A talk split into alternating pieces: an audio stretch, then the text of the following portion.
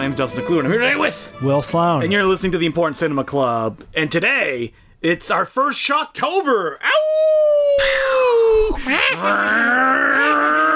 I want to suck your blood. You may have noticed that I tried to make the sound of a chainsaw right there because we're talking about the Texas Chainsaw Massacre series. Nope, not just the first one, which is the one everybody loves, but all of them, which is way more than you think. Everybody loves all of them. yeah, that's right. Just like the Friday the 13th series, or Halloween, or Nightmare on Elm Street. That's right, folks. Leatherface, the original bad boy of cinema, is back. so, were you a big fan of the Texas Chainsaw Massacre? When did you see it? I saw it in the year 2009 when I was 20 on somebody's old VHS tape, in fact. in 2009? It was somebody's dad brought it over. It doesn't even fucking matter. No, yeah. well, that's, that's some very interesting context around that, though. Yeah, yeah. Was it like seven generations and he's like, listen, man, this really happened? Pop it in. Uh, I, I don't recall much beyond that, and in fact, I had not seen the movie since you then. passed out in fear. Yeah, that's right. I mean, Texas Chainsaw Massacre was a movie that never really interested me because of all the fans and the reason that they love it so much. Like, ah, man, it feels so real. It feels like a documentary. I'm like, no, thank you. Because you don't like that sort of thing. You don't like movies that are raw and ugly and Ah. want to show you a bad time. Yeah, I mean, I can like them, but it's not something that usually attracts me, especially when it's called the Texas Chainsaw Massacre. So when you saw it for the first time, did you immediately like it, or Uh, I don't know if I did the first time, but I think that eventually when I gave it like its due and I loved it. And I'll tell you why. It's because that idea of being like real and feeling immediate is not something that I would um, kind of say doesn't exist in the film, but it is so stylized in a way that people always ignore. look? eh, well, since we're in Shocktober now, since we're talking about horror, since since we're talking about horror movies, I want to ask you what scares you. What, scares me in you- movies? yeah, what do you find scary in movies? I mean, for people that know me, everything makes me jump. I've said this before that I got to cover my ears when any of the scary parts happen. But as far as something that I find unpleasant to the point that, like, oh no, that scares me, not very much. are the kinds of horror movies that sort of get under your skin in any way, or, or are there certain genres that you gravitate towards for? I mean, subgenres. For Yeah, well, um, I definitely love slasher films, but I don't like anything that's real or miserable. The idea of stuff ending like, especially in that kind of like a post 9/11 torture porny era, that's stuff that doesn't really interest me because it's the idea of the filmmakers going, "Hey man, this is real. This is how real life would end." Mm-hmm. Doesn't interest me. And that's not because it gets under my skin or it terrifies me. It's just annoying and I feel like I've wasted my time watching it. what do you like about slasher films? I just like the goofiness of it. I like the kind of structure and the kind of genre tropes that go through it. Like, why do I like, like kills? It, like it's liturgy in a way. You watch a Friday the Thirteenth movie, and it's like, oh yeah, uh, here's the part of this movie where somebody not really, I, I- because like the early Friday the Thirteenth that people really love, I find kind of dull. Uh-huh. I mean, my love for horror can be traced back to the original Dawn of the Dead. That's what I love, and if you can just take all that stuff, kind of the goofiness, the world building, a focus on character, The gore? the gore, definitely. How about the social commentary? Love it. Social commentary. Um, but like the gore is definitely something that I love in slasher films because of the absurdity of the situation.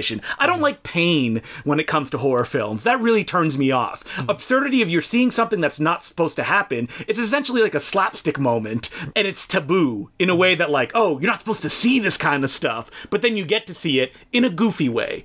Like stuff like, I don't know, um what I thought Texas Chainsaw Massacre was didn't really interest me. Okay. How about you? What scares you, Will? I would say something more like Texas Chainsaw Massacre. I mean, look, I don't scare. I'm a big boy. You are a white male of middle class uh, upbringing. There's nothing to be afraid of.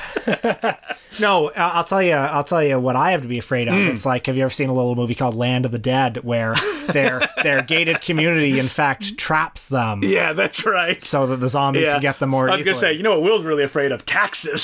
the Yes. tax man. That's right. When when you get up into that higher bracket, pal, you'll find out. Whoa, not me. But so, I mean, you've talked about how slasher films are not really your thing. Well, I like I like slasher movies. I like some of them, but I mean, there is something kind of repetitive about them, and the long there are long, boring stretches of slasher. Yeah, there are. Like, people love certain slasher films, and I'm like, yeah, but they're boring in the middle. And I also don't like teenagers that I hate that you th- then get to see murdered. I was like, why can't I like them and then they get murdered? The tropes that people love about it, I'm like, no, do them better. I don't like that that much. But I think the things that come closest to scaring me, this impenetrable man you see before you, Man of Glass. are you know things that look sort of like a snuff film. You know, hmm. sn- stu- things that look real and and. Do you think the Texas Chainsaw Massacre looks like a snuff film?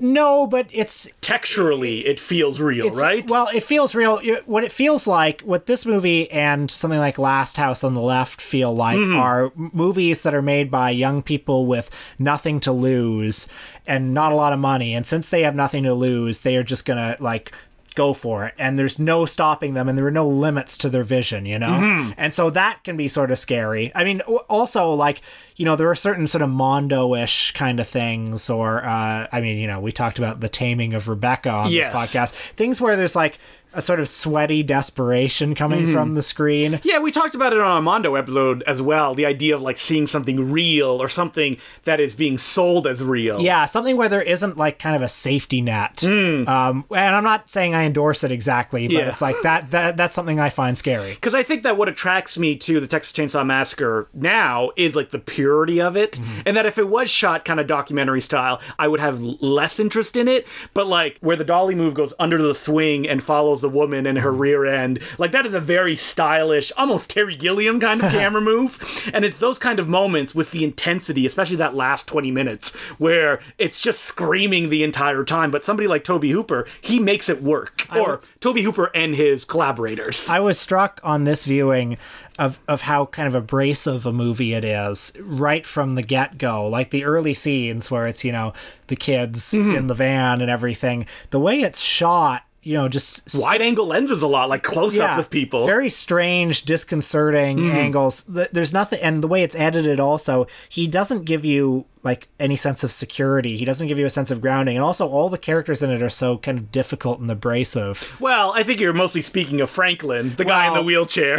Yeah, yeah. I think that what works for me is that the character is actually not that difficult. They're kind of just people. Like they don't have many traits. If you had to separate them out in a lineup, you probably couldn't. And Marilyn Burns, who is the final girl, there's no indication that she will be the final person that survives. I guess, I guess so. Yeah, some of the characters are difficult, but the other ones are just kind of. There's nothing very cloying about these Mm-hmm. characters. There's nothing, like they're not like let's go have sex or let's go do this. or you know, it's not really forcing you. I mean, they become your point of identification, Mm-hmm. but there's nothing.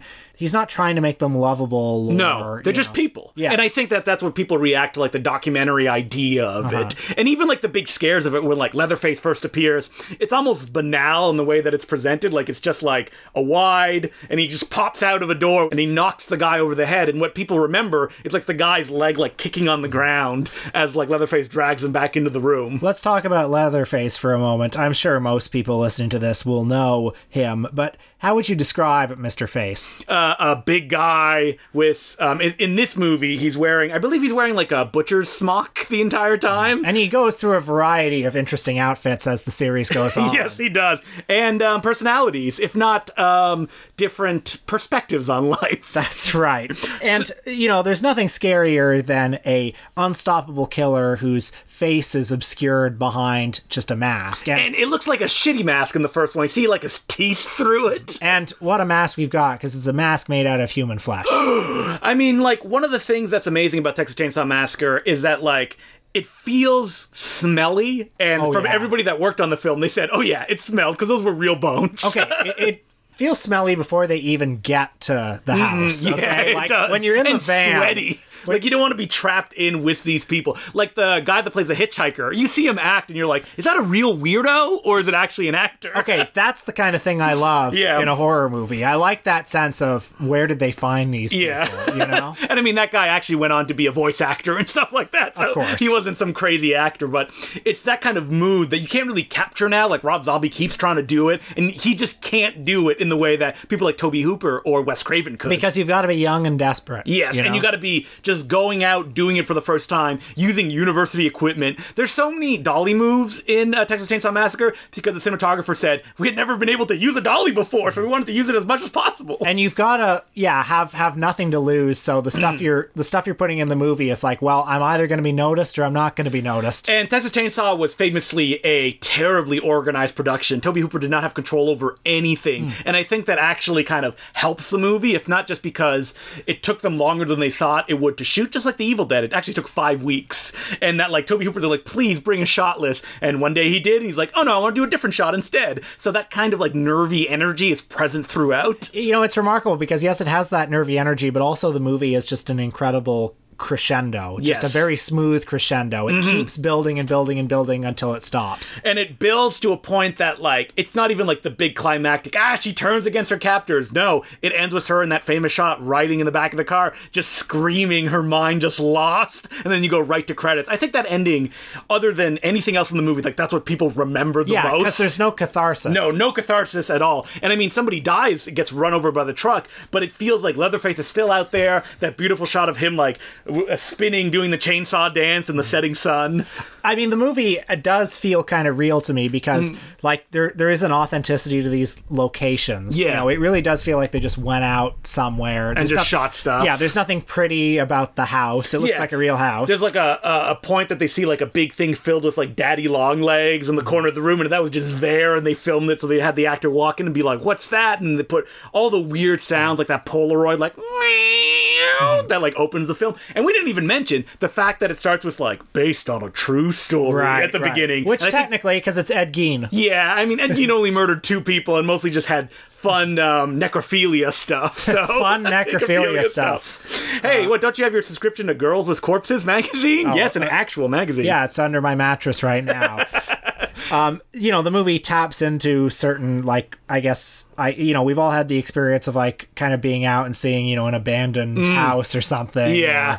Or, or, Or poking around a park somewhere. Or you like the weird gas station that doesn't look like it's open, but there is still a guy right there sitting, Yeah, yeah, yeah. And ready to serve you. and thinking, well, what if there's the whole like world behind Mm-hmm. this thing? What if there's unspeakable evil in the basement somewhere? And the way the movie also kind of very slowly or or very carefully reveals the full scope of the evil. Mm-hmm. You know, But it's also like a banal evil, like that scene during the dinner, which is Marilyn Burns just like screaming the entire time. There's like humor there where they're like, ah, Grandpappy, he can just kill her with one hit, and they keep trying to put like the um, hammer in his hands, and he keeps dropping it, and he he can't kill her specifically. Like it's every day for them. It's like weird every day, but it's only because it's so weird and so terrifying that I think that's why it worked. Like a lot of people when the movie came out, they're like, it's not funny, it's so serious. When Tobe Hooper was like, oh no, there's comedy in this. It's Yeah. just that you're not reacting to it in the way that like we were laughing on set. yeah, and there's no explanation for these people. No, they're just like evil people. I mean,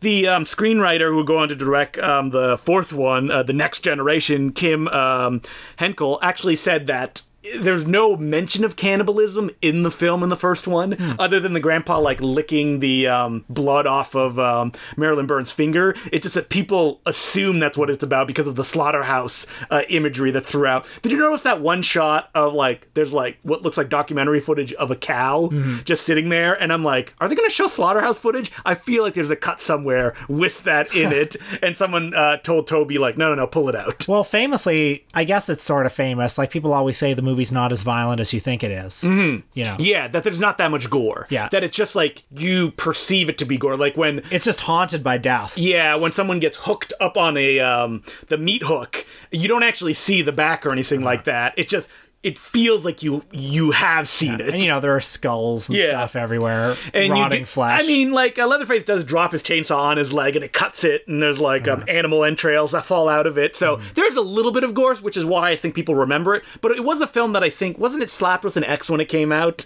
Yeah. because it was too violent and it, or just too intense. well, I mean, people then and now find the movie really Yeah. terrifying. and it was a huge hit, and it was distributed by uh, mafiosos. yeah, it made thirty million dollars dollars apparently, Yep. which you know in those days. The filmmaker at the time did not see much of because it did not trickle down. I believe it was the same company. Didn't they put out Deep Throat? Yes, they did put out Deep Throat as well. Yeah.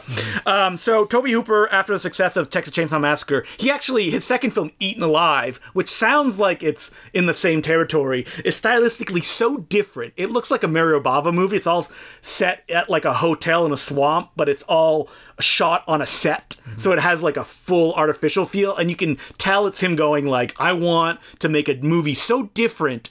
Aesthetically from what Texas Chainsaw Massacre was, even though people were like, no, make more movies like Texas Chainsaw Massacre. That was a hit. Because Tobe Hooper has a bit of a reputation of being somebody whose career fizzled out or who never quite Hmm. lived up to his full promise or was thwarted in some way. Yeah. I mean, the By Mr. Spielberg. Exactly. I mean, that's the thing you know about him. You know, he made Texas Chainsaw Massacre and then that Spielberg really directed Poltergeist. Yes. And after that, he had three films that he made for Canon. None of them were financially successful. And then he was just in the wind for the rest of his career. He made Life Force, Invaders from Mars, Yeah. and then finally one one last return to the well in 1985. He made the Texas Chainsaw Massacre 2. A film that Tobe Hooper, from all intents and purposes, never wanted to make. um, he's like, why would I go back to this material that defined me in a way that, like, I know it will haunt me for the rest of my life? Now, I feel like I have more of a relationship with this movie because, I mean, this movie had a toxic reputation for so long. Oh, people hated it. And I remember not long after seeing the first one, renting this movie Mm-hmm. and watching it, not expecting much, and being kind of blown away by it. It's like, this is so fun. I mean, this is a movie that I think it may be like a perfect sequel. And I'll explain why. Is that how do you follow up a movie that is so iconic that like it is considered one of the scariest movies of all time? You can't get scarier.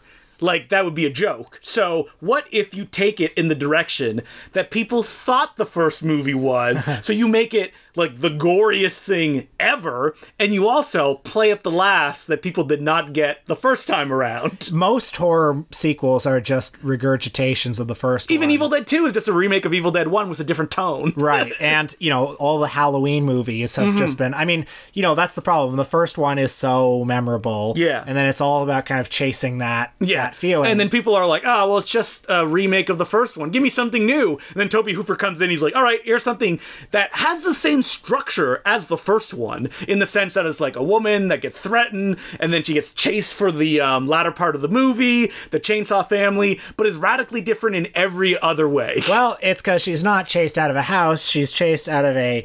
Oh, so she's like a local DJ. Yeah, you know. Stretch is her name. Yeah. Everybody has names like Stretch and Lefty. And yeah, a lefty, of course, is played by Dennis Hopper. He is a relative of you know some of the victims in the first movie. Franklin, a good callback where he finds Franklin's corpse in a wheelchair.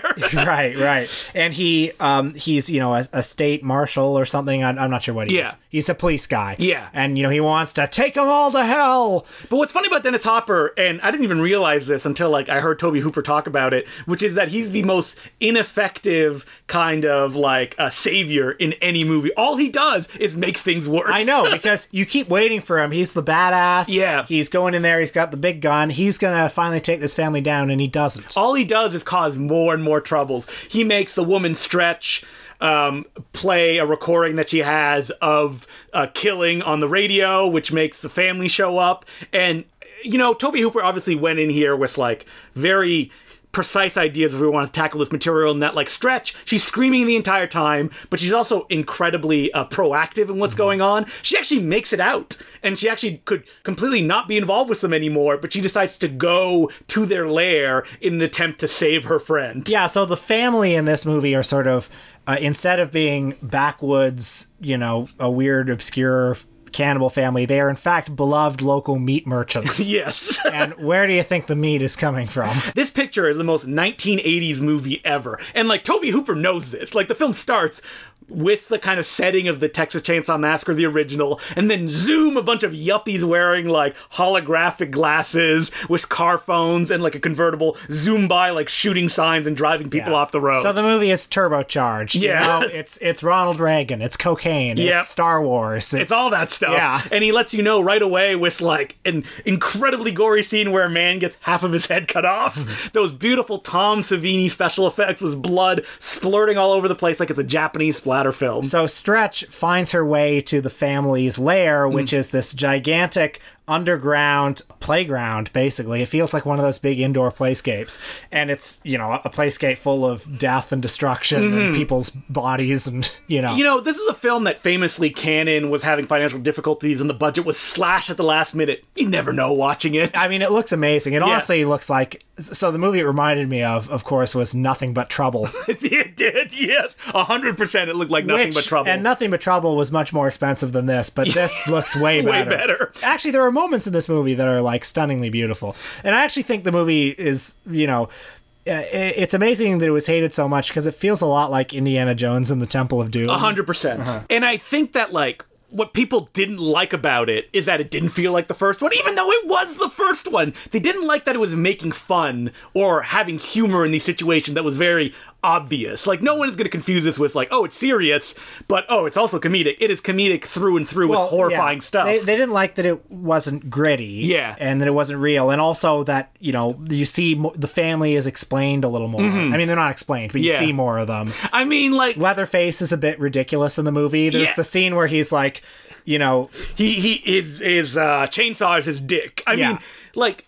Tobe Hooper is taking everything that was subtext or assumed about the first one, like men, women, and chainsaws, uh, the idea that this is just like a roller coaster, and he's like, "All right, well, I'm going to make this movie, and I'm going to dive right in." So, like, Leatherface essentially, his chainsaw is a big dick that he wants to uh, have sex with, Yeah. that he wants to use to fuck women, about as literally as as, as possible. he could. You could not get more literal. And the movie is not like a, a diamond bullet like the first one is. It's it's all. Shaggy. it's wacky, and it's Yeah. all over the place. Very colorful, Yeah. like a Dario Argento film. yeah, and I think it's like really exciting in the second half. Yeah. In addition to being very funny. and it even like it- like another final fuck you it ends like the first one Yeah. but it has um stretch uh with the chainsaw waving it around as if like things have turned now Yeah.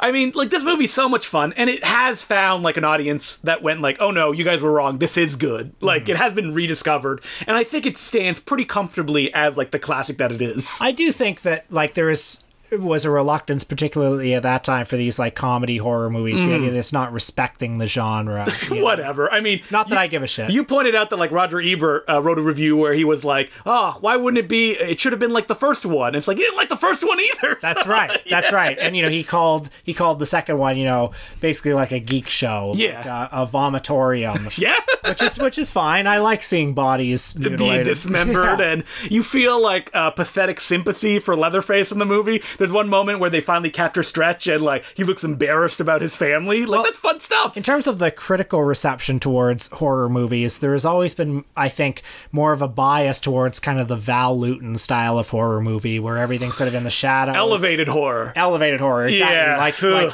like if if, if it, I mean, I love that stuff, Yeah. but I don't like the fact that critics will treat that seriously. But then stuff that's like, oh, I want to be a fun splatter film, they're like, that's dumb and goofy. yeah, it's base. Yeah, exactly. Yeah. But you know, if the cat person you don't see them, then that's real art. Yeah. And it's like, all right, come on.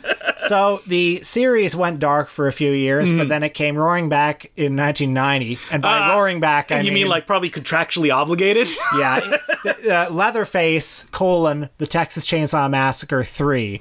Which was directed by a filmmaker named Jeff Burr, who I love. He made um, Puppet Master four and five. A lot of a lot of uh, Pumpkinhead 2 Blood Wings, a lot, lot of of sequels. full moon entertainment stuff. And uh, this was a movie that they set a date.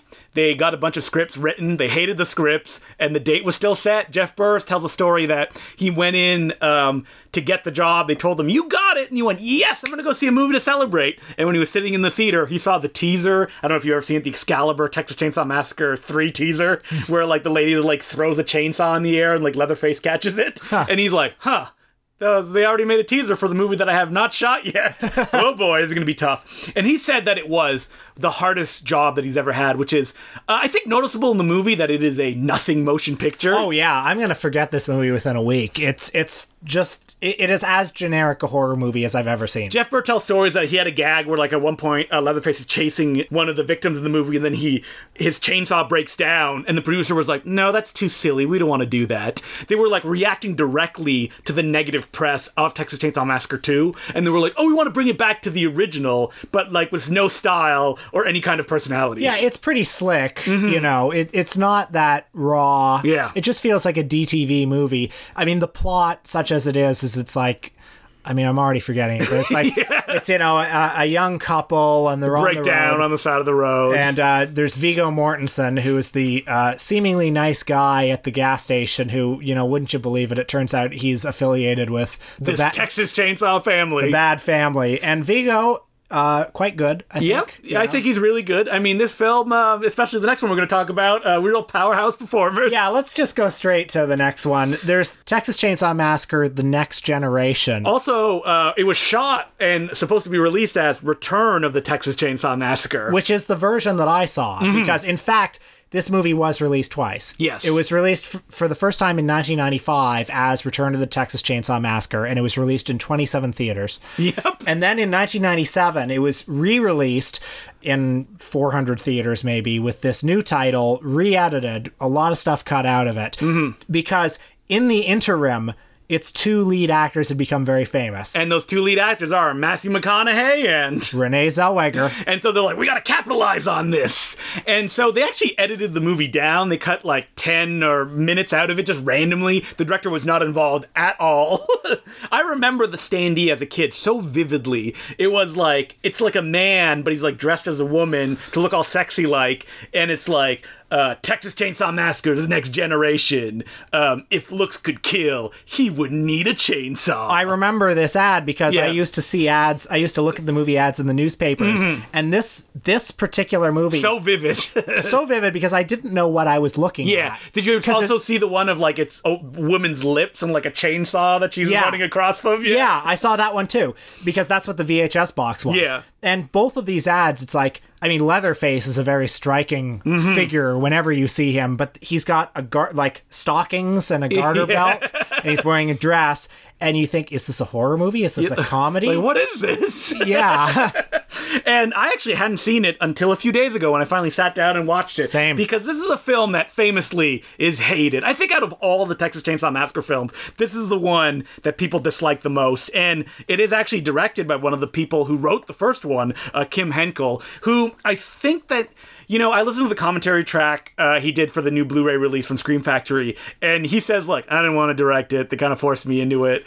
Uh, you know, I don't like directing." And uh, someone on the commentary is like, "But I made a documentary with you at the time. He said you love directing and you hate writing." He's like, "You know what? I hate both of those things. I don't like doing any of this stuff."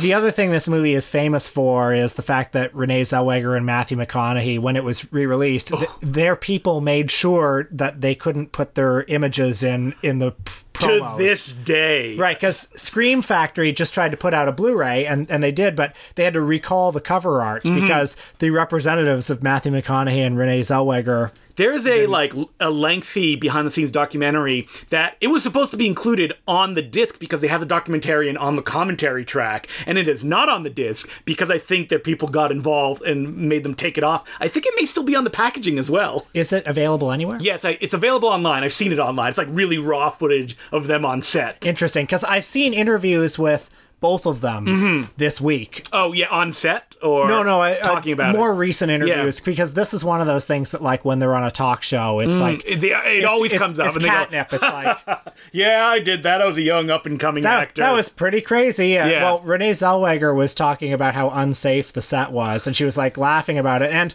I will say, you know, there are some shots in the movie. She was saying, "Yeah, you know, imagine being chased by a live chainsaw." Yeah. and I thought.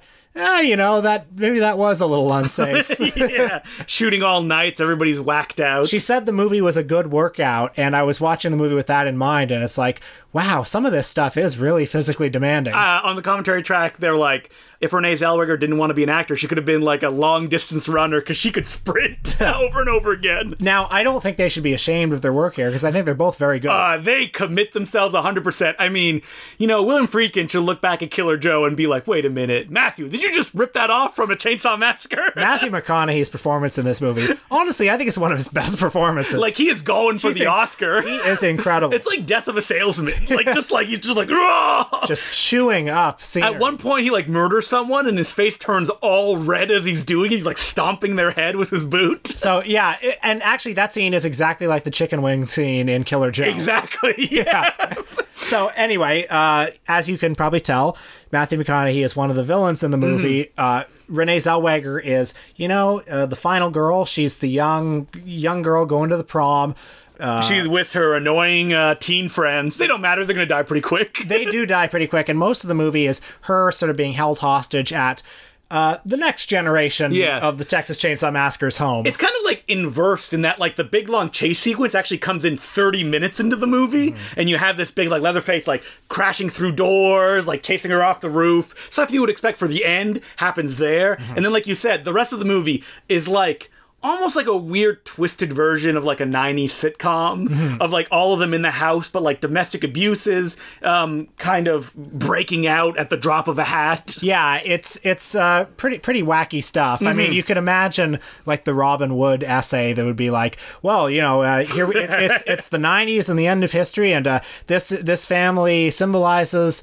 Uh, the bankruptcy of patriarchal capitalism in Yep. the family unit, There you know. go. Yeah, that's how, that's how I view it as well. Like, Yeah, uh, why not? th- uh, there's some real kind of amusing stuff, like the fact that Renee Zellweger at one point is put in a trunk, and then the uh, person that kidnaps her just goes and gets pizza. The movie's very funny. yeah, it is funny. It's actually it's got a bit of a John Waters feel. in yeah, but I can half. understand that, like. You know, I don't know if the director meant this, but it is very unpleasant in a way that I think that people who like the Texas Chainsaw Massacre didn't want a movie to be. And that's another thing I like about it. Yeah, because me too. I was. I- It actually doesn't have any cannibalism in it. No. and it's not very gory, but it's very dirty and ugly. Yes. and just people hurting each other. Yeah, in like not fun ways, not goofy ways. And you know, spending this week watching all these movies, other than Leatherface, the third one, it's all like um, different kind of takes on this material. Yeah. which is weird because they don't really break out of like the woman being chased and all that stuff for the protagonist. And there's always the scene halfway through where the woman like runs up to this seemingly safe house and. Yeah. turns out, oh, oh, this guy is also with the family. but like in Return of the Texas Chainsaw Massacre, it's like the wife that has to like she has like a travel agency in the middle of nowhere. And she's the one that brings Renee Zellweger into the situation. Renee Zellweger is great in this movie. Oh, yeah. Like there's one scene where she like suddenly takes charge and she's like, "No, you fucking sit down" to like Leatherface. and speaking of which, Leatherface in the movie, he's uh, he's portlier than in previous films. Mm-hmm. He is also always in drag. Yes, he is uh, putting lipstick on. I remember all the people on the horror message boards; they did not like that, even Oh, yeah. though that was always present in the other versions, but never as kind of text as it is in this one. Well, yeah, he's always uh, sexually frustrated, sexually confused. Mm-hmm. Yeah. and in this one, you know, he fully embraces. Yeah. uh, but the thing that people really hate about this movie is the idea that there's like an Illuminati cult that's yeah. controlling things. So this this element of the movie doesn't quite work. no, but I can understand like it's big like metaphorical ideas of like what if the thing that seems simple and random is actually controlled by this like other force. Mm. And on the commentary track they kind of try to like prod the director writer to like explain what's going on and ask the actors on the track like did people on set have any question? The actors are like, "Yeah, we had no idea what was going on." Yeah. We assumed that it was just something out of our pay grade. Yeah, even this thing that which I don't think quite works, I, I enjoy it in the context of this movie because this Yeah. is a movie that's just trying stuff. Yeah, like at one point, like the Illum- Illuminati guy like opens his shirt and he has like three like rings attached to his chest. And you're Yeah. like, what is going on? It's so weird and so like in your face, but in a different way than Texas Chainsaw Massacre 2. I think if there was gore, people would love it more, but there isn't. So like, there's no genre stuff to kind of hold on to. It's like you said, it feels like a John Waters movie. Yeah, it's it's definitely worth a look. Yeah, I mean, it has a climax that is so baffling involving a plane. Yeah. like, if you've been putting it off because everybody said it sucked, like, go in with more of an open mind to check it out. Certainly better than part three. Oh yeah, I mean, everything's better than part three, which is a nothingness. But you also checked out the Michael Bay produced remake from the 2000s. Hmm, the Platinum Dunes remake. Zero stars from Roger Ebert. Wow. I mean, I'll say this that it is a perfect summary of where horror was post 2001. That if you're going to make a Texas Chainsaw Massacre movie, you're going to show the gore. It's going to be colorless. It'll also be immaculate like light shafts going through every um, room. Uh, leatherface is all like grody and gross looking. Like stuff happens where like people drag their hands against walls and their nails come off Mm-hmm. in like close up because it wants you to feel it. Also everybody kind of looks like a movie star. Like in the way that marilyn burns just felt like someone you would meet on the street. Jessica biel you're like oh yeah well she's a movie star. She will be the final girl. That's what the movie feels like. Right. and she looks dirty, but in like a made up kind of dirty version. So I do think it's really fascinating, like what it's trying to do in the time that it's doing it. I think it works. Its biggest mistake is they set it in the 70s. It just makes you remember, like, oh yeah, the original's really good. Why is it set in the 70s too? Yeah, Platinum Dunes did a whole series of remakes of they did, you know, Friday the 13th again, they did a Nightmare on Elm Street and they were all just kind of echoes. Yeah, they were. I mean, I think that um, Texas Chainsaw Massacre is pretty successful at what it does, and it's stylish in a way as well that's very goofy. Like at one point, uh, it's a woman hitchhiker they pick up in this one. She pulls a gun out of her vagina, puts it in her mouth, and blows out her head, and then the camera zooms in from the faces of the people that saw it through the hole in her head and like pulls back. That is such like a 2003 kind of thing. Interesting. Well, I do remember Richard Roeper praising it for its style on TV. so- Yeah, it was actually shot by the cinematographer who shot the original Texas Chainsaw Massacre. Oh, wow. Because at that point he had become a music video kind of cinematographer and had d- done a bunch of pictures, so it was a very conscious effort to get that guy and do it. Have you seen any of the other ones Of course, I've seen them all. I see. yeah. Texas Chainsaw Massacre. The beginning is awful.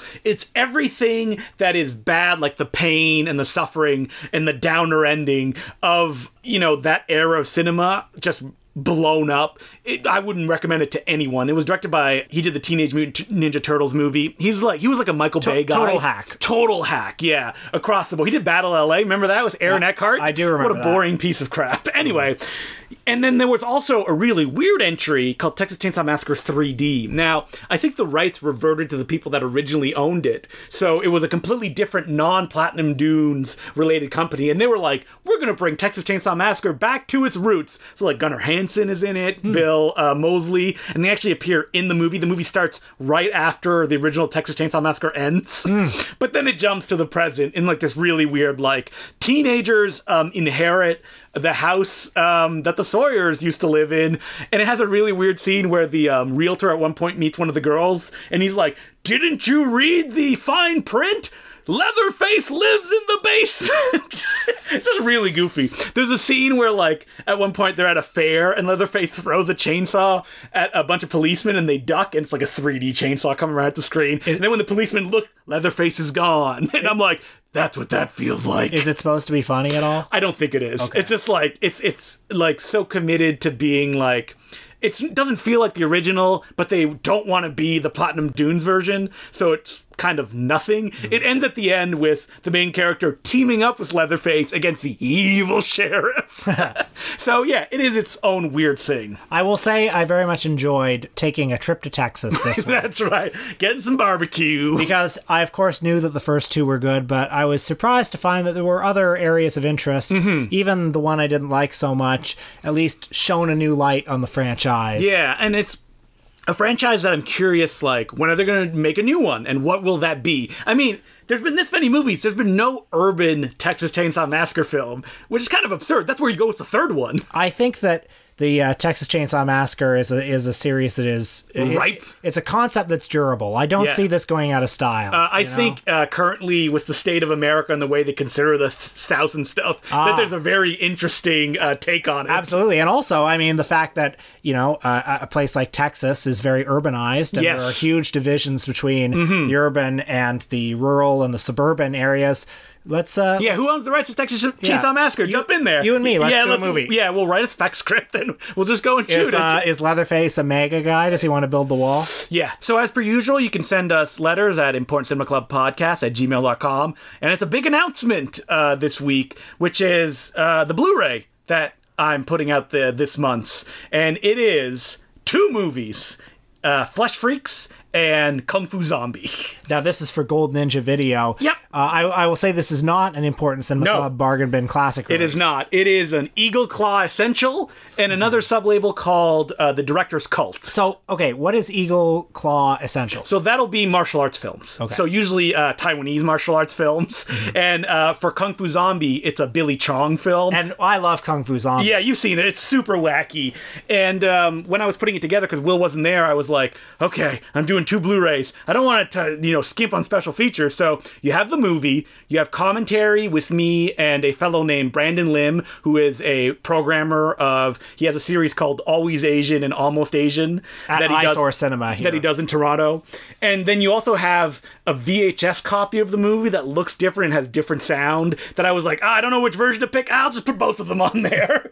And then you also have I put together a trailer reel of Hong Kong horror stuff, and I did the um, very daunting task of recording commentary over it, where I just kind of like rapid speak through 90 minutes of trailers. I believe there's 37 of them. Can't wait. Yep. And then I uh, there's one other thing. Oh, there's a little video that I made that's only three minutes long. It's a beginner's guide to Hong Kong horror. There's also like liner notes, the original art, and stuff like that. Oh, and a bonus film, uh, Kung, uh, Kung Fu from Beyond the Grave, another Billy Chong film. I, I also like that movie. and the, all of those things have introductions. Is there a secret feature on the disc? Of course there is, but I'm not going to say what it is. You're going to have to check it out to find out. It's actually a really rare one that is known under many titles. and the other Blu-ray release, yes, there are two Blu-ray releases this month. I'll tell you right now that Kung Fu Zombies 10 bucks and Flesh Freaks is 15. And the reason that Flesh Freaks is $15 is because I actually worked in um, conjunction with the filmmaker. So I got like a fresh copy of um, one of the movies that's on the disc, seven short films that he did. We did commentaries together. And uh, Flesh Freaks is a shot on mini DV film that a filmmaker made when he was 18 in 1999, 2000. And it, it has such a weird story behind it. It's like a zombie film, and he went to Belize with his parents who are archaeologists. So he essentially did a Cannibal Ferox thing where he shot like a zombie movie there, and that's like the backstory of the film that's happening in Toronto. and it's Toronto like you've never, it doesn't exist anymore. He's hanging out at the old Bloor Cinema. It is a film made by an 18 year old, but it's fascinating. He's like a special effects guy. Like when he made the movie, he wanted all the zombies to wear masks like City of the Living Dead, so he made custom masks for all of them. Uh, what's the filmmaker's name? Uh, Connell Pendergast is his name. And so there's Flesh Freaks, and I'm saying, like, it's Flesh Freaks, but there's also Kill Them and Eat Them, a movie he made two years later, which is just as fun. It's post apocalyptic, and it's all about, like, monsters and, like, a Guyver style situation. So these are real low budget movies made by a guy who freely admits that, like, he didn't even have a tripod to uh, put on his camera, but both these films were distributed by companies. Uh, they were released on VHS by Sub Rosa Entertainment. So, like, people know them. Like, the, the Hamilton Trash Cinema guy, he knew Flesh Freaks, and it has its own cult around it. And so, these movies, you may be thinking, like, well, I don't know if I like, like, you know, shot on video films. I made a package that it's all about the context. I call it the Director's Cult Series because I want, like, these discs to be about the people that made them. So, like, the commentaries, like, we talk about, like, where he is, what happened. We do a 21 minute Q&A where we talk about stuff like inspiration. He wrote liner notes for the Blu-ray. It I, all the special features on the previous DVDs of these movies that were released in 2001 that are long out of print, including an archival commentary track. They're on here. Deleted scenes, making ofs. I mean, we all love, or you and me at least, Yeah. we love DVDs that are like a box that feature somebody's career. Yes.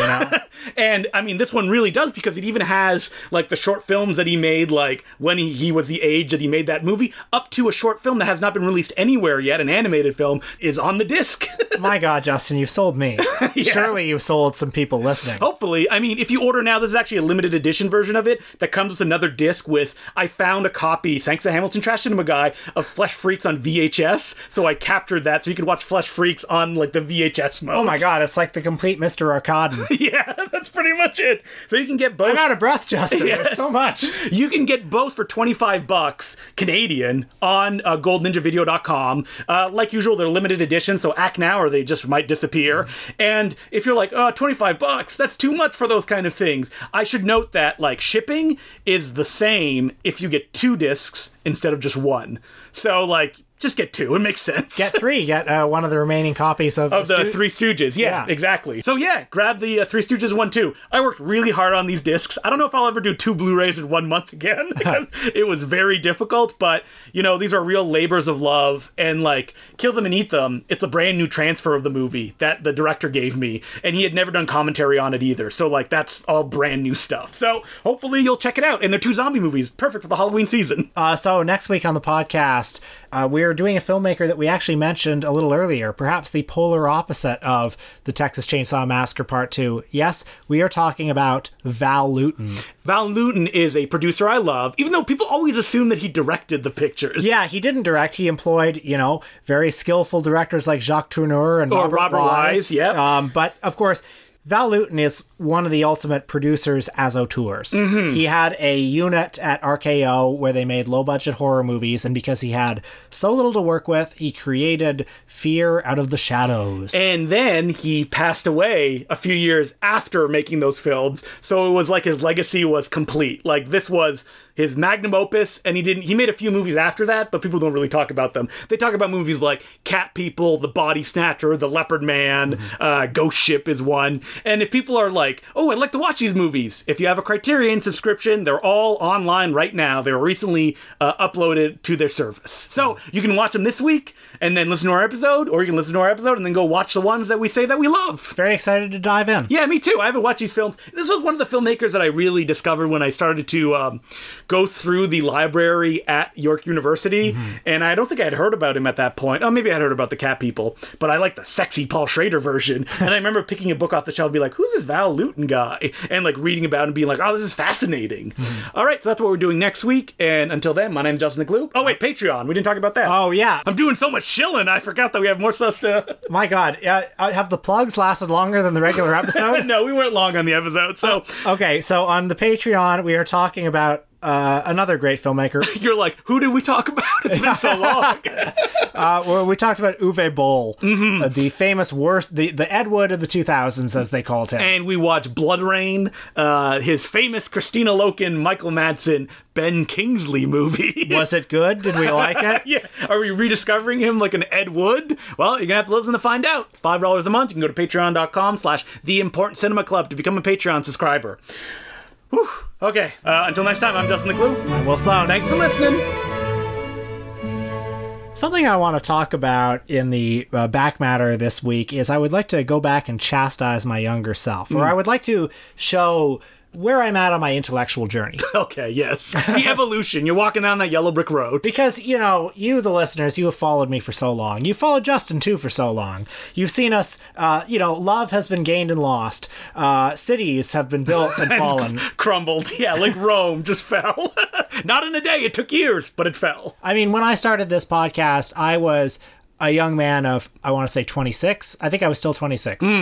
Uh, yeah. Very end of the year. Yeah. And now I'm 30. yes. you know, much changes in those times. And as I look back on the old episodes we recorded, there there's a t- that you listen to every night to lull yourself to sleep.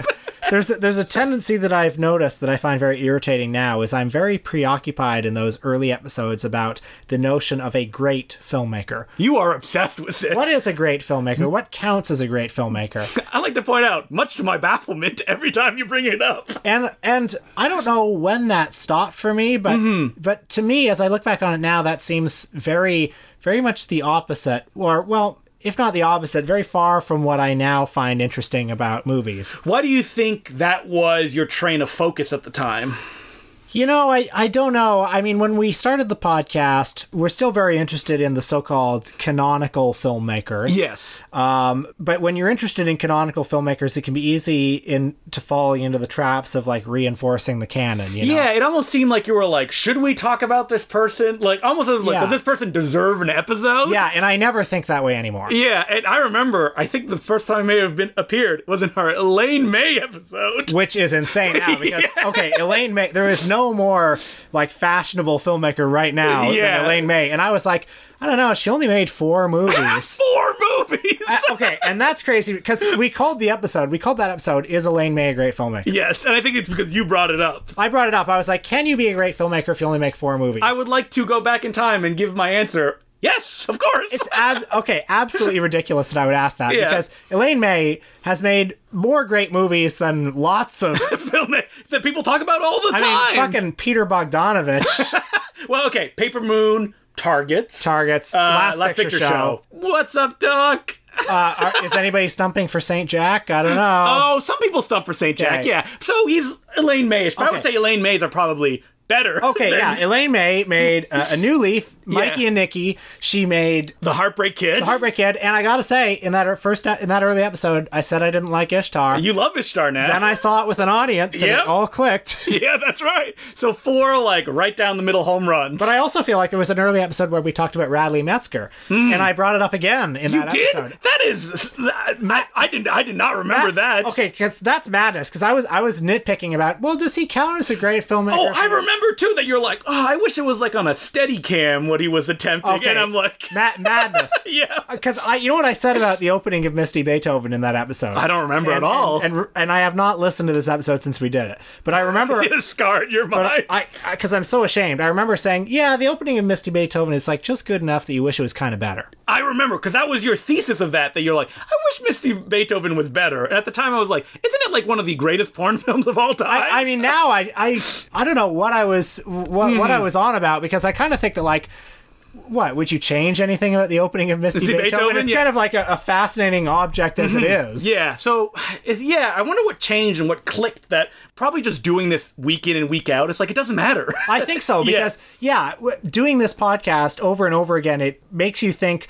It's not like just watching movies. Mm-hmm. It's like you have to kind of think critically about movies every week, and you have to like make a case for movies every week. Yeah. and you become exposed to different kinds of movies, different kinds of filmmakers, Mm-hmm. different ways of making movies. So we hope that the people listening have also changed, like I have. Don't like action movies anymore. Grown past it. Not my thing. nah, that's not true. Have you changed at all since the start of this podcast? uh, nah, I've always been great. No, I'm trying to think of like, you know, Because when we started this podcast, Yeah. you you very much felt like you wanted to talk about stuff that I don't get to talk about exactly with other people. and and I I definitely feel like there are filmmakers that have been challenges for both of us. Yeah, filmmakers that uh, I don't know if I would have like gone out of my way to watch on my own, and being able to talk about them is very interesting. I'm trying to think of like anything. You know what I really like now, and I think did I talk about this last week? Is that like you know we talked about elevated horror. I do like that idea a lot now of like just kind of like slow cinema is something that I, I've kind of grown even more towards, mm-hmm. and it's because that like fast cinema I'm like not fast enough, mm-hmm. so it's like it spins around, and I'm like oh no I just want something in like someone in control of what's going on. Mm-hmm. I have not moved to my everything needs to be real period, but I'm sure that'll happen eventually because everybody usually gets there. You know we should just go back and we should do remakes of every episode. I mean, there are some that I wish we could. oh man, Michael Bay and John Woo in the same episode, and it's like 20 minutes long. That's madness that we did them in the same episode. And also, I mean, I have not listened to our episode number two on Abel Ferrara in forever, but I bet it's bad. Oh, I bet it's real bad. We should do. You know what? Next week, Patreon Driller Killer should be our subject. yeah, and we can talk about Abel be. Ferrara in general. It, it should be because I just watched, uh, or no, I was gonna watch The Addiction, which is another. Or we can watch The Addiction, which is I, another I Abel the addiction. Ferrara Yeah, movie. yeah. Uh, yeah, the Abel Ferrara one. I remember when it ended after we recorded. I was like, "Ooh, that's not very good." I wonder if we'll be able to. Well, because people like at least our friends were kind of into the podcast just as we even as we started. And, Yeah. and and they're like, oh well, if they like the Abel Ferrara episode, I guess it's Yeah, okay. That's right. Someone was like, "Good episode," but it was probably like a like, "Good job," pat on the back. Well, I mean, again, I hope the listeners have changed as well, and will continue changing. You know, you know what? Another one that I regret is the last one I regret. This is like the apology tour that Yeah. we're going on. when we did the Ingmar Bergman episode. Yes. Okay. uh, like I think that we were like, you know, at least I was very self-conscious about like talking about certain great filmmakers, Mm-hmm. and I and I was almost kind of like. You know, playing up this idea of like, okay, you know, we're the dumb guys talking about high art. you Yeah. know? and and I definitely wish I didn't strike that posture with Bergman. I mean, Bergman is. I. I, I He's know. very accessible. Yeah, we're gonna revisit him, but that's also one that's like, ah, like there's still, and we talk about this every now and then. That it's like, what do we have to say about this filmmaker? Like, what perspective can we bring? Yeah, that's it? the thing. Bergman is so talked about, so written about that I think we the, the angle we were kind of getting at him was like Yeah. Bergman for dummies. Yeah, the blue collar podcast, and that was our. we were like the blue collar comedy tour back in the day. That hasn't been re- revisited in like years. All right, that's good. Good stuff.